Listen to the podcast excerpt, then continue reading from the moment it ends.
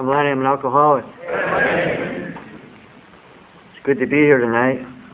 Most of all, it's good to be sober. Uh, probably the only thing you're going to hear out of me that I really know for sure tonight is that this program works and it works good. And the reason I know that it works good is because I'm standing up here tonight. And tonight, without a doubt in my mind, I know where I should be. You know, I should be drunk. I should be loaded. Or at least I should be on some jail bus headed back to a penitentiary someplace. Strapped down to a nut house gurney or dead. That's where I ought to be. But because of rooms like this, people like you, uh, my life has gotten good beyond my wildest drunken dreams. You know, I'd like to say so far I'm totally related with everybody that's been at this podium tonight. Uh, I really related with the lady that read chapter 5.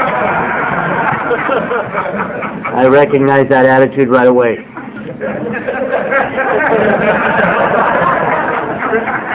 then the guy that got his one-year cake, he talked about those uh, correctional facilities. I totally identified with that. And then the, the five-minute, the five-minute speaker. You know, uh, that's what I love about the program of Alcoholics Anonymous. You know, I, I have found miracles in here. I'm one of those guys that I see the miracles in Alcoholics Anonymous, and I'm one that has to see them. And I have to see them in you so I know that they're still happening for me. I'm a very self-centered person. Uh, I've been given the gift of sobriety, and I'm the type of guy that I want to be rewarded for taking the gift.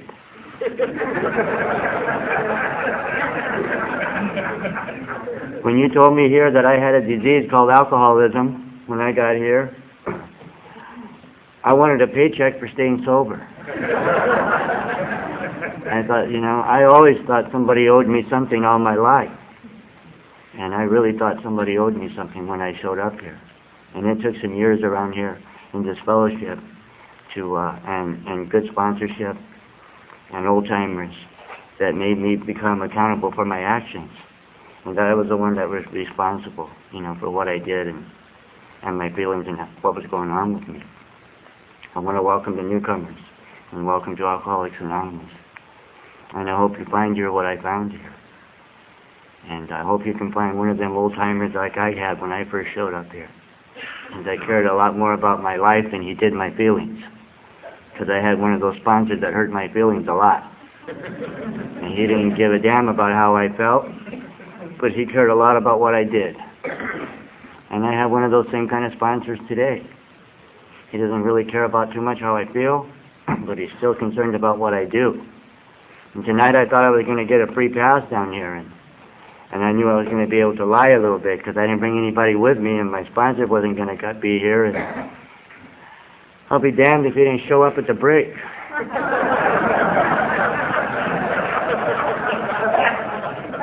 and now here I am. I'm stuck. I had my first drink of alcohol at the age of 13 years old, and the party was on. You know what? An alcohol did magic things for me. You know, it, it just did from my very first drink. I loved the effects of alcohol. I loved how it made me feel. I loved how it, you know, I could do things that I couldn't normally do. And alcohol did that for me from the very first time I picked it up. It was like for the first time in my life I was okay. And you know what? I didn't forget that feeling. And I drank every chance I got from then on. And the party, like I said, it was on from the time I was 13 years old till I crawled through the doors of Alcoholics Anonymous at the age of 37.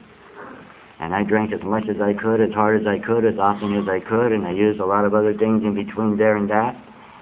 Uh, just for as long as I could. I say, you know, I heard that word surrender around here a lot. And I don't know if I've ever surrendered to anything in my entire life. You know? I think I have pushed it till I just wear out. You know? And then when I'm totally worn out, I guess you can call that surrender if you want to. But that's what it took for me. I had to take it to the very bottom. And uh, I know today, if there had been one person left in my life that would have picked me up and fixed me one more time, if there would have been anybody that would have done that for me, I would have died. You know, me, I had to run them all off. By the time I got to this fellowship, there was nobody that gave a damn about me. Not even the people I owed a hell of a lot of money to. They knew I was going to drink myself to death or I was going to get shot or, you know, they didn't have to, they didn't have to fool with me because they knew the end for me was coming soon. And I'm going to tell you what, if you would have told me that was, uh, I crawled into this program this last time, uh, March the 26th, 1983. And if you would have told me then that, uh, I would have been able to have stayed clean and sober up until this very night, I would have told you you were nuts. Because I didn't come here to stay clean. I didn't come here to stay sober because I knew I was one of those guys that had taken it over that line. And we talk about an invisible line in here, but my line was a lot different than that one. That I had been places and done things that you don't get to come back from. And when I heard you talking about God in here, I knew I was screwed. I'm also a recovering Southern Baptist. and I was screwed at the age of 13 years old. Because what they said in there, if you haven't done it, if you just thought it even, like God was keeping score. And by the time I was 13, if I hadn't done it, I certainly had thought it. So you know what? And I and I carried that concept of God throughout the rest of those years. And it took me and Alcoholics Anonymous a long time to undo those old ideas about God. And I don't have that scorecard keeping God in my life today. You know, I have a very kind, loving, forgiving, and I have a God that has a sense of humor. Also, I think my God doesn't, you know, He knows me. He knows me real good, and I, I, He knows my heart. And thank God He knows my heart. Because I don't know if I'm ever going to get good around here. I didn't come here to get good. You know, I came here uh, a very, very sick person. And little by little and inch by inch, I started to get different. And I started to heal and things started to change in my life. And for me, it happened very slowly. It didn't happen overnight. You know, when I drank my, when I drank alcohol for the first time, I set out on this path, and I hadn't, I did not have a clue where alcohol and drugs eventually were going to take me and what they were going to do in my life. You know, they were a good thing as far as I could tell, and I loved them. And you know what? I'm also a product of the 60s and 70s, and I don't know if there's a lot of people here from the 60s or not, but I can tell you this, if you can remember them, you weren't there. That's how I lived, you know. I love that time and space, you know. I loved it, absolutely loved it. I could do things in that, I could do things in that time that, you know, uh, people were getting jobs and, you know, I dropped out of high school at, at six weeks before I was to graduate in my senior year because alcohol and drugs became a lot more important to me than anything that school had to offer. And I had been offered several scholarships to go play baseball. And you know what? I turned all of that down for the right to drink. And that's how much of a hold of me at that age that alcohol had a hold, a hold of my life. And people were trying to tell me then that I had big problems, that I had drinking problems, and I had drug problems, but you couldn't have told me that. I didn't believe it. They were all my, you know, that was my answer to everything to every feeling I've ever had. That's how I that's how I covered him. That's how I buried him. I buried him in alcohol and drugs. Life was too painful for me, and I was having a lot of fun. I was making a hell of a lot of money, and I was living that dream. You know, I had a lot more money than my father, who worked hard every day. I came from a good family. I had a hard-working mother, a hard-working father, and I had a good home. I was raised in a, you know, with everything that you'd think a kid would need to turn out okay. And I don't know why I had a sister that was perfectly fine. You know, and we were raised with the same stuff. We heard the th- same things, kind of. And she was one of those that could always, you know, she was always good. And I hated her. Because I never could be like that. I was, she, she was one of those that did everything perfect, you know. But I came out of this home, and when I, I just, I just was a rebel from the gate. And uh, by the time I was, uh, I had dropped out of high school, I had my hair was down to my ass, and I was running drugs out of Mexico, and I was hooked up. I was making a hell of a lot of money. The party was on, and like I said, it was the '60s, and I was just enjoying life. Only thing is that you know what? When you're doing all that stuff, every once in a while it gets interrupted. They called it intervention around here today, but that's what I come to know jails and institutions as. You couldn't have told me that at the time you know. Nor could you have told me the reason I was locked up it was because of drugs, drugs and alcohol. If you would have told me why, asked me, why, why are you locked up? I would have told you it was a shitty lawyer. Had nothing to do with what I was doing. You know, and you know what? I was, uh, I was a violent, violent person. And because of that, I was going in and out of institutions a lot, you know, and I discovered something in Alcoholics Anonymous. When you act like an animal and you live like an animal, they put you in a cage like an animal. And you know what? With me, they had the right guy. And there's nothing worse in this world than to be standing in front of a judge knowing they have the right guy. And knowing there ain't no way around it. And it's really bad when they get to know you on a first name basis. but that's how my life went, and that's where alcohol and the drugs had took me down this path. And by the time I was 22, 23 years old, I had been in and out of institutions quite a number of years. And I was getting tired of that lifestyle. So when I got out the last time, I looked around and it looked like all my friends were married and, you know, they were buying homes and raising families and and I'm a pretty smart guy. I figured, you know what? That's what I got to do. I got to find her. I'll get the house. We'll have the family, and I can be just like them. So that's what I did. I looked around my neighborhood and I found me the sickest one I could find to marry me at the time. And I promised her the world. And then I took her on the life of a rip-roaring addict and alcoholic for the next seven years. And, uh, cause you know what, my using didn't stop, my drinking didn't stop, and you know, it's a progressive, it's a progressive illness, and I got worse. And I'd have periods of time that I would be okay, I could keep it together, and kind of, you know, I'd be doing alright. But the longer, uh, the times became shorter in between the times when I was down, you know, and I couldn't keep it together. And she finally got tired of my stuff and she got a divorce and went on her way. And I immediately went back because she had kind of kept things calm for me. You know, she would heal me up and patch me up when I would come home banged up and skinned up and and kind of keep things covered. And you know what? Uh, when she left, I went back to the streets real strong again and started doing what I know how to do best. And almost immediately, I got busted and I went back to jail.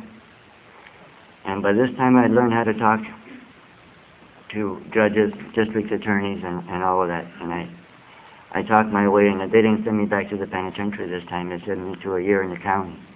And while I'm doing that year in the county jail, I'm thinking to myself, you know, I haven't been locked up in almost seven years, and uh, it was her that kept that from happening. So I know right away I better find her real quick again. And that's what I did. I found number, you know, number two came rolling into my life. Only she was a hell of a lot smarter than the first one. She stayed one year. And that was the end of that relationship that was forever. And this time, you know what, I went back out and I started doing things and, and uh, I had a friend that I had known a number of years. And her husband and I used to get loaded together. We used to shoot dope together and drink together and party together, and we were both just party people, and we had a hell of a good time. And, and this lady and I had become, you know, we had become friends. And Dennis and uh, their daughter had been killed in a motorcycle accident. And Barbara and I had kept in contact through the years. I would check in, stop in, and see how they were doing from time to time. And then one happy St. Patrick's Day, I was doing what I do, I was on the big party and I happened to run into Barbara. She was bartending at the White House in Laguna Beach. And I walked in and there she was and we were happy to see each other. Like I said, we were friends and I got drunk and she got drunk and she took me home to her house and you know, we, I, I stayed there for the next 18 years. and she had three kids and I had just one child that I had, uh, I had sent to his grandparents in Missouri because, uh, I couldn't take care of him. You know, uh, I left out one wife in between Barbara. I just remembered the one I had the child with. She drank and we used together, and she drank like I drank, and she used like I used. And we had a kid born in his life. And it was too bad for him because he had a father that could not and would not take care of him, and I couldn't. Uh, we were both strung out and we were both real sick, and I shipped him to grandparents in Missouri. And thank God he had good grandparents. And they raised that kid, and he stayed there for the next nine years of his life while I was out there doing what I do. That's not a story tonight that I'm proud of. That's just how it was for me. Anyways, Barbara and I ended up hooking up. And I brought that kid back after a little while from his grandparents. I brought him back with me, and and, uh, and Barbara had these three kids, and so I have four kids now running around this house. And I tried to, I thought, you know what, I, I'm going to get a job, and I'm going to go to work, and I'm going to stop doing the drugs, and I'm going to stop living in that way. And, and I did for a little while. But uh, I got bored with that lifestyle real quick. I don't like to work. I hate that. And I don't like it today. But I do it. You know, and I, I was, I learned that in Alcoholics Anonymous, how to do that. But anyways, I started doing what I was doing. Were raising these four kids, and and I'll tell you how it was around my house. I'm not going to stay spend a lot of time in this drunk thing. I don't think. If you came to my house, it wasn't easy to come in the front door because it was always off the hinges where I kicked it off. If you walked in, there would be me and six or seven of my friends sitting around a kitchen table with a punch bowl full of cocaine and a refrigerator full of booze. And these four kids that lived in that house, they would get up in the morning and uh, they would eat their uh, they would eat their breakfast in the living room because me and my friends were at the kitchen table. And then they would trot off to school, and they couldn't bring any of their friends home after school because me and my friends were sitting in there doing what we do. And then they would eat their dinner in the living room that night because me and my friends were still sitting there. Then they would wake up in the morning and they would eat their breakfast in the living room because me and my friends were still sitting at the table. Then they'd go to school and then they would come home and then they would eat their dinner in the living room because me and my friends were still there. And then they would wake up in the morning. and then they would eat their breakfast in the living room. And then they'd go to school. And then they came home and they eat their dinner in the living room because me and my friends were still there. And I'm going to tell you something. After about six or seven days in a row of that, uh, things start getting weird. And me and my friends all dressed the same way. You know what? We all carried guns. We were all violent. We were all nuts. And the next thing you know, the punch bowl's getting down there. And I'm a pig. I don't like to share. When things start getting low, I'll share with you for a little while. But when it starts getting down there, I ain't sharing no more. And I'm trying to get these guys out of my house. And they're not wanting to go, you know how we are, because they're like I am, they're still shitting the punch bowl. And then the next thing you know, you know what, things are really getting weird and there's guns going off in my house. I got four children sleeping in the next room and I'm tell you what, there's guns going off in my house and I finally get these guys rounded up and out of my house and gone. And then I stay up for a couple of more days to, uh, like, patrol my neighborhood. I was like my I was my own neighborhood watch before they had neighborhood watches. and you know, after days and days of being doing that and drinking and using the way I used, uh, I had this big pine tree across the street from my house. And that's where they always were. And I didn't know who they were, but I know they were always over there behind that damn tree. And I had these three big palm trees on my front lawn, and I used to crawl out there, and I'd lay behind those palm trees with this 44 Magnum, and that tree would be moving across the street, and I knew they were there. Then about 4.30, 4, 4.30 in the morning, I finally see who they are, and I'm shooting. Now what that does for you, it gets the police to your house real fast. 44 Magnums at 4 o'clock in the morning are noisy. So here come the cops. And by this time they know me, like I said, on a first name basis. And they come driving up. And they're telling me, Lanny, put the gun down. They got their bullhorns on, the lights are going, and the neighbors are up because of the gunshots. And, And the cops are telling me, put your gun down, put your gun down. I said, no, no, they're over there, right over there behind that tree. I got them. And they said, yeah, we got it, we got it. And I said, no, they're over there this time. They're really over there. And Go over there, I'll back you up. you know what? They don't want your backup. Because this very night, I don't know why they just didn't blow me away. I don't know why.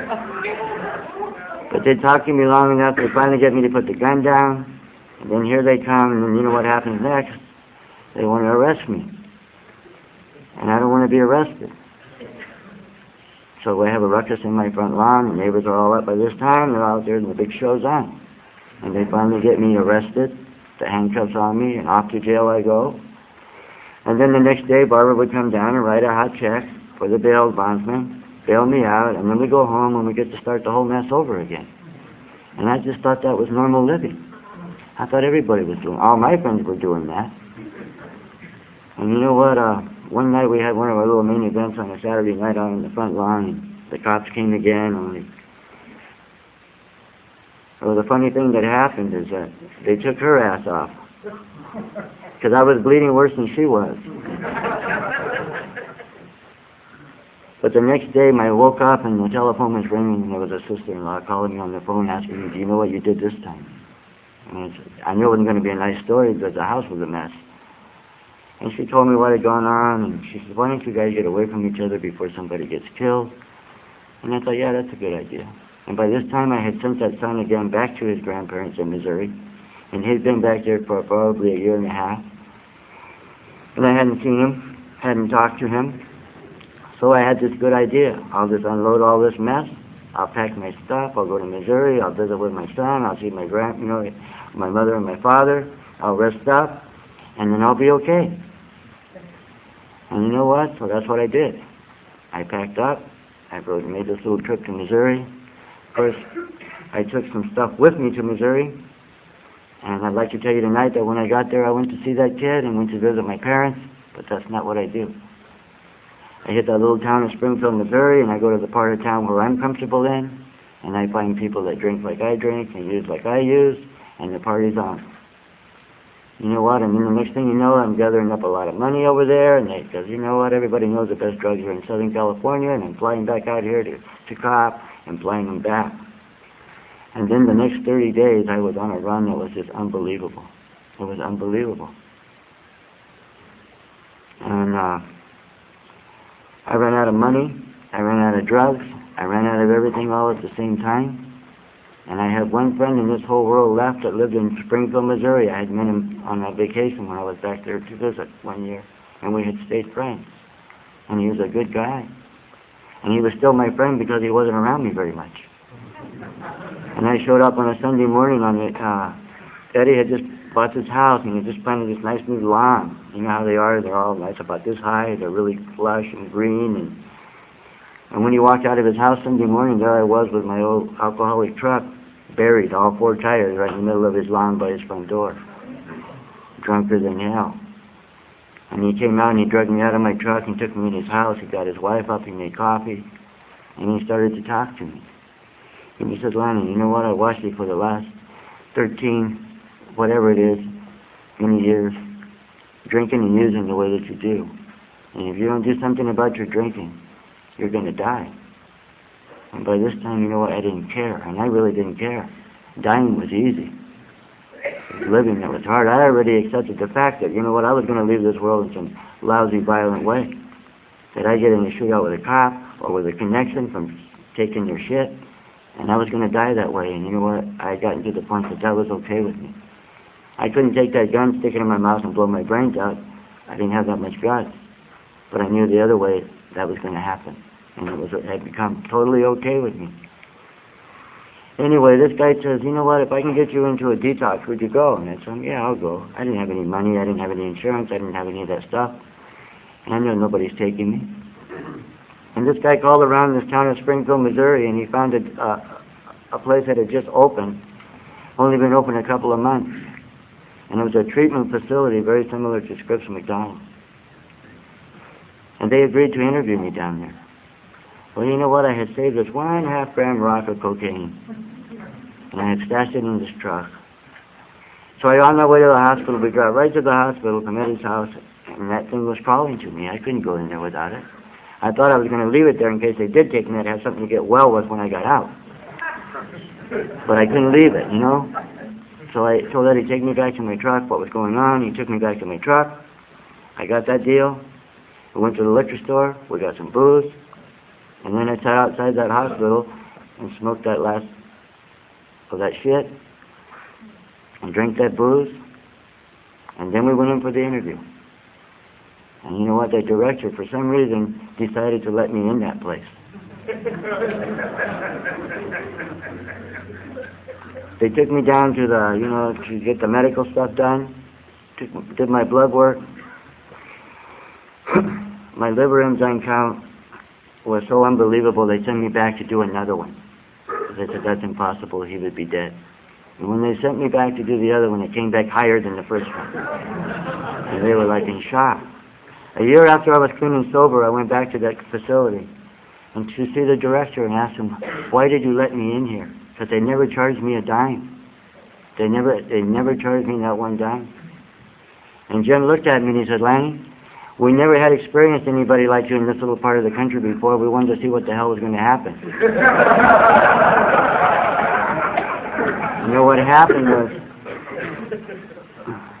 they finally got me knocked out with the phenobarbital after about three or four days that they were trying to put me down. I couldn't sleep. I mean, I was on and I was and I was up, and they were they couldn't believe I wouldn't go down. And every time the little nurse would give me another shot of that shit, she'd say, "This one's going to do it, honey." And I said, "Okay." and we played that for like three days or however long. It was a long time. Finally, I did go to sleep. And when I went to sleep, what they did is they put me in this little room.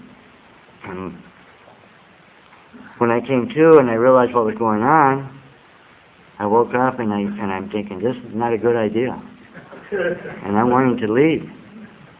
Only problem is the room they had me in didn't have a doorknob on my side. and I started raising hell, and I raised enough hell that finally these male nurses came down the hallway, and, and you know I was beating on the door, and they finally opened the door just enough for me to get my hands in, and boom, out I came. And then we had us a hell of a ruckus out in the hallway. And they finally got me shoved back into that room and the door shut.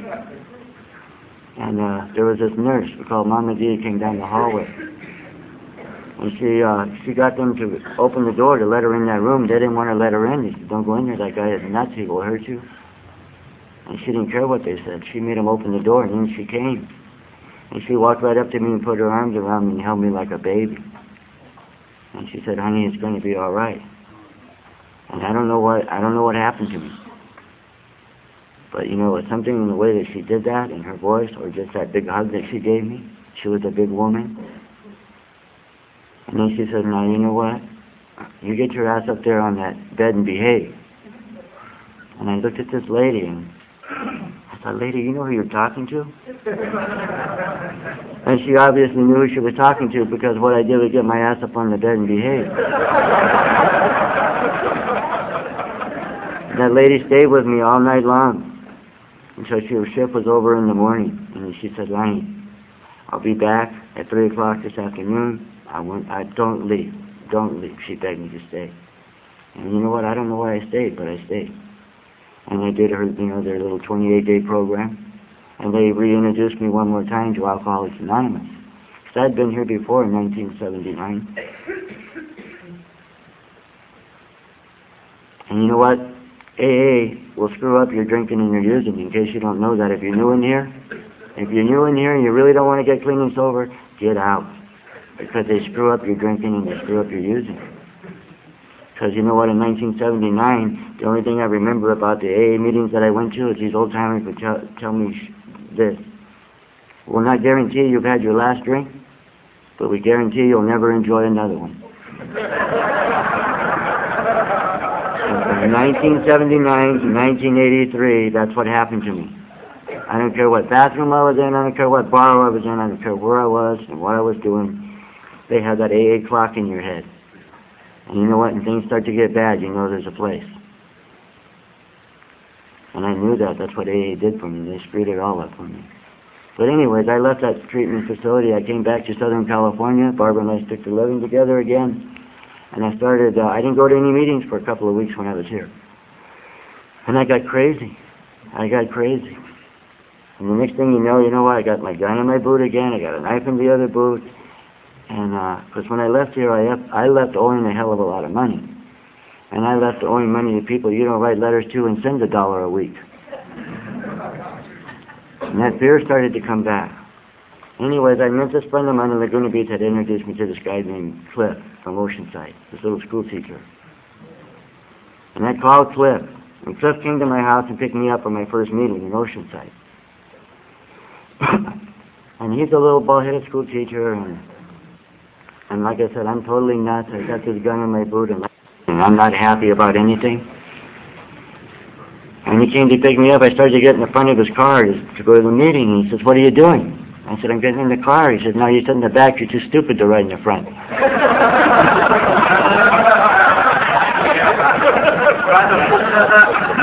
you know what? I want to tell you, I don't know, probably some of you people know Cliff R from Oceanside.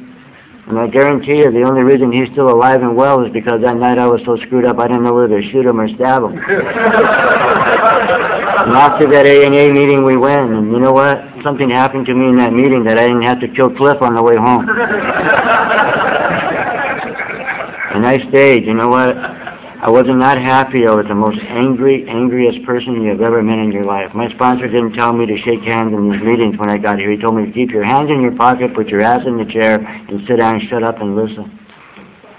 And I, I hated it. I hated AA. The last place in the world I ever wanted to be was sitting in one of these places. And here I sat. And in case you don't know it, if you're new out there, AA is the bottom. There ain't nowhere else to go after this. Where you going to go?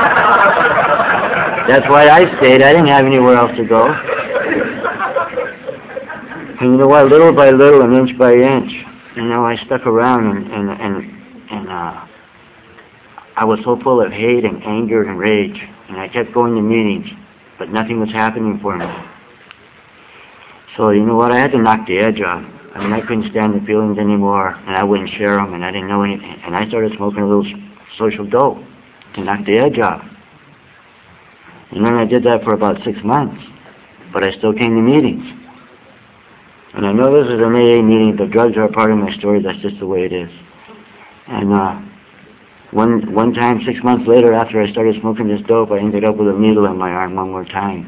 And I'm going to tell you, if there would have been a bottle sitting on the table where I was that night, it would have been a bottle. It wouldn't have made a damn bit of difference. Because I had to change how I feel, felt, and I had to change it right now. And that's what I did is I shot some dope. And the minute I fired that off, I had enough AA in me from this time. And whatever little contact I had with any kind of a God, it was broken the minute that I fired that shit off. And I knew it. It hit me right between the eyes like a, like somebody had hit me with a two by four. And I knew it. I could feel it. And the next night I came back to Alcoholics Anonymous, raised my hand again as a newcomer. And I started to go into some men's stag meetings. And I heard the funniest things in these men's stag meetings. And then we're talking about being afraid. And we're talking about being scared. And then we're talking about these feelings that were going on inside of him. And, and I even seen this guy cry. And I was embarrassed for him. But you know what? I kept going to those meetings. And you know what I found out? The guy that was had broke down that night and cried, I envied. Because he could do that. And I envy him today. And the guys that were talking about fear taught me how to share about fear and being afraid. And I discovered in here that all my life, you know what, all my life, I was a terrified, you know, I always said I was an angry little boy that grew up to be an angry man. And what happened is I was an angry little boy that grew up to be an angry little boy. And all my life I lived in terror and fear. And the places where I lived my life, you didn't talk about being afraid that you'd be somebody's wife real quick and you lived the way that you had to live and you did what you had to do to survive. And you know what? And I started hearing these guys do that, and then, you know what? All of a sudden I could start doing that. And then all of a sudden things started to change for me. And I got this other sponsor, and you know what? I was still, I had, I think, 90 days again. And I was on my way to this guy's house. I picked him up to go to a meeting in Long Beach this big book meeting I, used to make me go to on Monday nights, and, and I was still carrying my guns. And we were on our way back from this meeting, and I was like not delighted that night. And this guy was messing around on the freeway with me. And my sponsor was sitting on the other side of me, and I told him, hey, roll that window down. And he rolls the window down, and I told him, lean back. And he looked at me, but he leaned back, and I pulled my gun out, and I shot this guy's back window out of his car. And my sponsor didn't even uncross his arms. He just... he looked over and shook his head like that. And when we get to his house, he tells me, you know what, man? Saturday, you bring me up all your weapons. You have no business with them. So you know what? Saturday, I brought him up my all my weapons, and uh, so I'm in his garage, and we're putting these things away, and then I figure we're all done putting my guns away, and he says, Lang, go get the one you're going to keep. But it's like, how did he know that, you know? And then I explained to him, no, I have to have these because, you know, I still owe this money to these people, blah, blah, blah. And he says, no, what you're going to do this afternoon is you're going to go see the people you owe that money to. And you're going to tell them you're a sober member of Alcoholics Anonymous. And that there's no way you can repay that kind of money. And you do with you whatever they're going to do with you or leave you the hell alone. And you know what? That didn't seem like a good idea to me. and then he told me no weapons. I went with no guns, nothing. And I knew I wasn't going to walk out of there. But I had come to trust this guy, and I did what he told me to do. And I went to see the guy that I owed the money to. And it wasn't about the money, trust me. They treated me like family, these people. And I told him my little story. And the old man looked down at me and said, I'm not going to kill you, and I don't know why. He says, but you better keep your ass over there in that A&A, because I'm going to be watching. And you know what? It's been like 17 years later, and I know he's still watching. I don't stay sober because of that. But it helps, you know. but he let me walk. And you know what? I went back to the sponsor, and I couldn't believe that I got to walk out of there. And I went back to the sponsor, and I told him, how in the hell did you know they were going to cut me loose like that? And he looked at me and says, I didn't. and that shook my faith in my sponsor for a while. You know, I used to go on these little campouts with these guys. A bunch of us would go out on these little campouts. We'd bring all of our weapons and guns. I didn't have no guns anymore. My sponsor had taken them all. And uh, on my third birthday, on my third year in sobriety, we were out on one of these campouts. And at the end of the campout, my sponsor came to me with a brand new 44 Magnum and shoulder holster and the whole nine yards. And he tells me, "Here, Lenny, I'm going to give this to you." He says, "I think you're well enough to have one of these back now." He says, if you do everything that's asked of you in Alcoholics Anonymous for the next year, on your fourth birthday, we're going to let you have some bullets. that's how it went for me. But you know, that sponsor taught me about service in Alcoholics Anonymous and how to get busy and how to do things and, and how to become a part of, and, and, and I'm grateful for that. And three years ago, I lost that sponsor. And uh, I had a heck of a time. He'd been my sponsor for 13 years. And when Don passed away, uh, you know, we used to talk about, Don used to say this, when I go, I'm going to be sitting in the middle of an AA meeting having a smoke and talking about Alcoholics Anonymous. You know what? And that's exactly how my sponsor left this world. He was sitting in the middle of an AA meeting having a smoke. And the funny part of it, was two newcomers giving him, trying to bring him back. And that was Don. And he left this world with 36 years of sobriety. And you know what? I missed him, and I had a heck of a time with it. I've had a heck of a time with it for the three years. And uh, I tried to get different sponsors, and it just, it, I had temporary sponsors, but it just wasn't working. And uh, about maybe six months ago, I finally, uh, I got another sponsor. And you know, I got the sponsor I have tonight because he's exactly like the sponsor that I had before in a lot of ways. That uh, my sponsor, Don, didn't tell me about Alcoholics Anonymous. He showed me about Alcoholics Anonymous. With his actions, that's what showed me. I can hear a lot of things in Alcoholics Anonymous. I hear a lot of stuff, a lot of good stuff. But you know what? I can see a lot better than I can hear. And I don't know, you know, what happens, especially at a speaker meeting on a podium, because it always seems wonderful and everybody's wonderful all the time. But what happens to me is I want to follow them home because I really want to know how they're living. And I had a sponsor that lived this program, and he walked this program, and he loved the Fellowship of Alcoholics Anonymous. He loved AA. And uh, I have a sponsor tonight that has the same outlook in this fellowship. You know, I lost the magic of AA for a while, and I have a sponsor that's getting it back for me. He's helping me get back that magic. You know what? When I was new around here, I heard it's not what they were saying from these, you know, from meetings or from podiums, but I heard around here that if I stayed clean and sober, that I would have a brand new car, I would have a nice house, I would get a lot of stuff, I'd become a brain surgeon. And that's not what they were saying, but that's what I was hearing. so you know what? I went to work, I got a job, and I didn't use drink, I didn't use. I went to meetings, I was involved in AA, and, and uh, I started to make money. And you know what? It took me about three years, four years maybe, three years. And I had the house. Had a nice house on the beach. The next year I was driving a brand new Cadillac. And next year I'm driving a brand new truck. And next year I bought another house. And I'm high rolling. I was a total success story in Alcoholics Anonymous. I came here with not a... I came in here broke. And you know what? In three, four years, I was a million bucks in debt. Total success story. And I look good. I look really good. You know what? And I heard in here all that time, it's an inside job. It's an inside job. But I didn't believe you. I knew if I had the Cadillac, I had the pocket full of money, and I'd hear these people talking all this spiritual stuff, that I'd be spiritual too. That all that stuff was going to get me okay. And you know what? I had all this stuff, and I wasn't okay. And then what happened is I was eight and a half, and almost nine years clean and sober, and all that stuff started to go away. And I lost the houses, and I lost the cars, and I lost the money. And I was hearing in here people were saying stuff like, hey, if I lose my house, I lose my money and all my stuff, and I stay sober, it's okay, you know?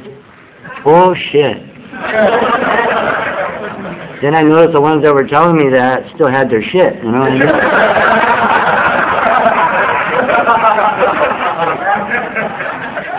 and when I got to my lowest of lows, I thought I can't get any worse than this, right? Uh, I got some more bad news. I went to a doctor and uh, they gave me three years to live with no hope. They told me, get your affairs in order. You got hepatitis C and cirrhosis of the liver and you have this blood disease and we can't do anything for you because the blood disease will not allow us to do any kind of surgeries because you will bleed to death on the table and there's nothing we can do. And I'm like, you know, I'm a little over nine years sober at that time. And I, I got angry. I got real angry with God. I got real angry with everything. And I ran to the sponsor. I moved to Portland, Oregon by this time. And, I run up there and I tell him my big sad tale. Of whoa. And Don was one of those, he listened to me for about a minute and a half. And he said, wait a minute, wait a minute. He says, how long are you clean and sober? I told him, a little over nine years. And he looked at me and said, then you've been nine years way overpaid, huh? He said, if God takes you out of here tomorrow, you've been had nine years of living you never should have had. So just be grateful for the time that you've had and what God has given you. And all you ever want more is more. You know, and that's really the truth. All I ever want is more. And that was not comforting to me at the time. but you know what? I made peace with God later on. Not right away. It took me some time. But I made a peace with God. And the only thing I asked God for at that time was, you know what? If this is my fate and this is where I'm going to go, give me the strength to go out of this world clean and sober. And let me leave this world with some kind of dignity. You know, and I, and I just kind of trudged for a while. And I ended up getting very sick and I had to go to a hospital and uh, I was down here at UCSD in San Diego and they took me in, they did their little deal and their little test and then they came to me and they said, who told you you had that blood disease? I said, my HMO. God bless HMOs. I hope there's some in here tonight because you need to pay closer attention. This doctor looked at me and he, and he said, you don't have that blood disease. And then you know what? They started doing their little thing to me, interviewing and doing their stuff that they set me up to have a liver transplant done. And I thought to myself, you know, what if I had gotten loaded? What if I had drank? How embarrassing I would have been, because I know I would have died. I would have met God, and He said, "Hey, man, you know." Uh,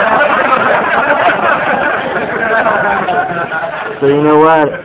Six years ago in April, they took me down to San Diego and they slammed a new liver in me. They told me I'm good for another hundred thousand miles. Take the road and all that. And you know, once again, I'm going to tell you, it was you guys that got me through that. Because at that time, it was like, when I went into the hospital, I was in there for eight weeks. And what you did was you impressed the holy hell out of UCSD Medical Center is what you did. Because it wasn't me. They didn't know anything about Alcoholics Anonymous. But before, when I went in, but I guarantee you they knew a lot about Alcoholics Anonymous before I left. And it was because of you guys. You know what? My phone never stopped ringing from morning to night. I mean literally, it never stopped. And the people never stopped coming to see me. They brought me meetings. Uh, they had the cooks down in the kitchen bringing coffee up for us for the meetings. And it was just going on. And uh, what an example you were. What an example you were of how, what this program is like. And I'm one of those kind of guys, you know what, people that would be coming to see me, some of them would be in $2,000 suits, driving big Cadillacs and Mercedes, you know. And then there'd be a herd of Harley Davidsons outside, you know how they park right on the lawn. and they're coming down the hallway in all this leather. And they couldn't figure you guys out at all. And they really couldn't figure you out when the head guy of the hospital came down to visit me because he's in this fellowship also. And they were so impressed. And they're still talking about it. And it's been seven years later. Almost seven years later, and they're still talking about it. Every time I have to go there for anything, they all still comment on what was going on with me. It was amazing. And you know what? When I got here, I didn't have a friend in the world. So you know what? Uh, I'm real grateful to be standing up here tonight. I'm real grateful that I'm clean and sober. I'm real grateful that I found the sponsor that I have today, that the Fellowship of Alcoholics Anonymous and, this, and, the program has I breathed new life into me this year. And I'm so grateful. Last year was a bad year for me. And it turned around New Year's Eve night this year, and you know what? I've had good days every day. And then some asshole had to remind me, it's only been a couple of weeks. but you know what? It's going to be a good year for me. I know it is. And I, I, and I can't say enough for this fellowship. And it's nothing that I've done, newcomer. It's nothing that I've done. What I've done is managed. I've managed to show up. I managed to you know, stay in these rooms, and that's probably the only thing I've ever done right in Alcoholics Anonymous. Is I just keep coming to meetings, and I don't drink and I don't use no matter what, and no matter how I'm feeling, good or bad, and that I keep showing up here and I keep doing the deal. And nothing gives me greater pleasure than to see one of the guys that I have something to do with, I sponsor, to stand up at a podium or stand up in a meeting and get that 90-day chip. My 90-day chip means more to me than any year I've ever taken. Because when I was really getting clean and sober, 90 days looked like it was forever. You know what? And that's a chip I carry with me on my keychain today, is my 90-day chip. Because literally it meant more to me than any year I've ever had. And I got to remember that all I have is just this day, and that uh, this program will, will work for me as long as I want it to work, and not one day longer. That I have to stay in the center of Alcoholics Anonymous to be okay, and I and I have to give back and put back and give and then the magic happens. And it's free. That's the nicest part about this deal. Is You know, this deal is for free. You can't buy it, but you can have it for free. Anyways, I'd like to thank the secretary for inviting me down tonight, and thanks for letting me share.